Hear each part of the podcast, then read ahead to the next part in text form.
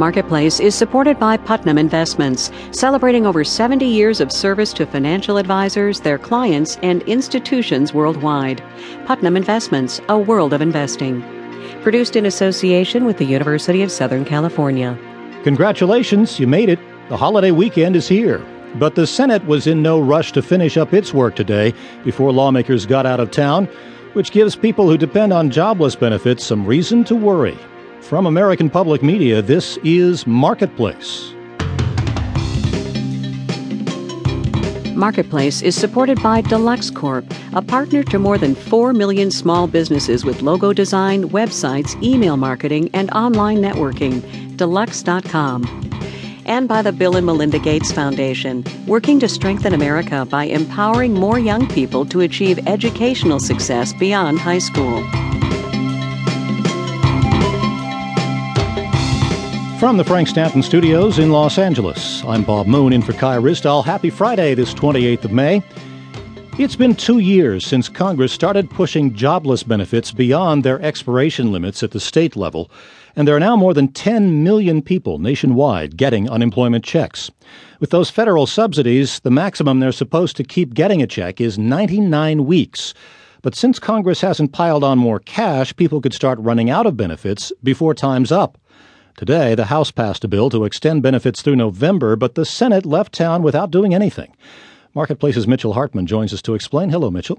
Hi, Bob. So, where does this all stand now? Well, the House finally passed a funding bill today, but Democrats, uh, those blue dog Democrats who were worried about the deficit, were busy all week stripping out items to get the price tag down. That included federal subsidies to help unemployed people keep paying for health insurance.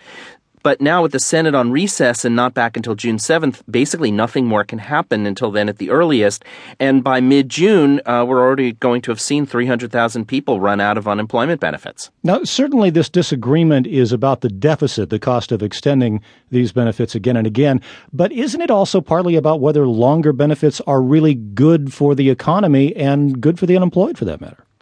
Well, if you ask unemployed people, there's no doubt that uh, extended unemployment benefits are good for them. I mean, it's good for their bank account at the very least. But there is an argument that extending unemployment benefits actually makes the unemployment rate go up and it keeps people unemployed for longer. Robert Shimer is at the University of Chicago. Uh, that's one of those bastions of free market economics where this argument holds a pretty lot of weight. There's quite strong evidence that people either hold out for higher wages or maybe look a little less hard or they look for jobs which are closer to home or more of the type of job that they would like to get when unemployment benefits are more generous or last for longer. And Shimer says that's probably actually inflating the unemployment rate maybe as much as 1.5%. So let's say we'd be at 8.5% unemployment instead of nearly 10% unemployment. Now, I'm assuming that view isn't universal, though. Well, no, although actually most economists will agree that better and longer unemployment benefits do let people hold out for a better and maybe a higher paying job. In fact, that's partly what those unemployment benefits are there for. But, you know, that doesn't mean that if people went off unemployment sooner, they'd just be able to get off their butts, go out and find a job.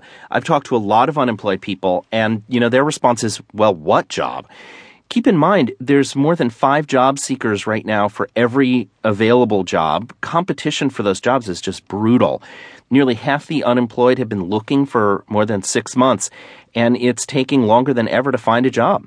But let's say people are more desperate, just applying for and grabbing whatever job they can land. Wouldn't that at least get more people working again?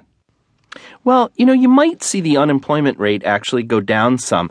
Uh, certainly, it seems likely that wages would go down because suddenly you've got more people willing to work for anything they can get, even minimum wage. You know, maybe also employers wouldn't offer as many benefits because they wouldn't have to.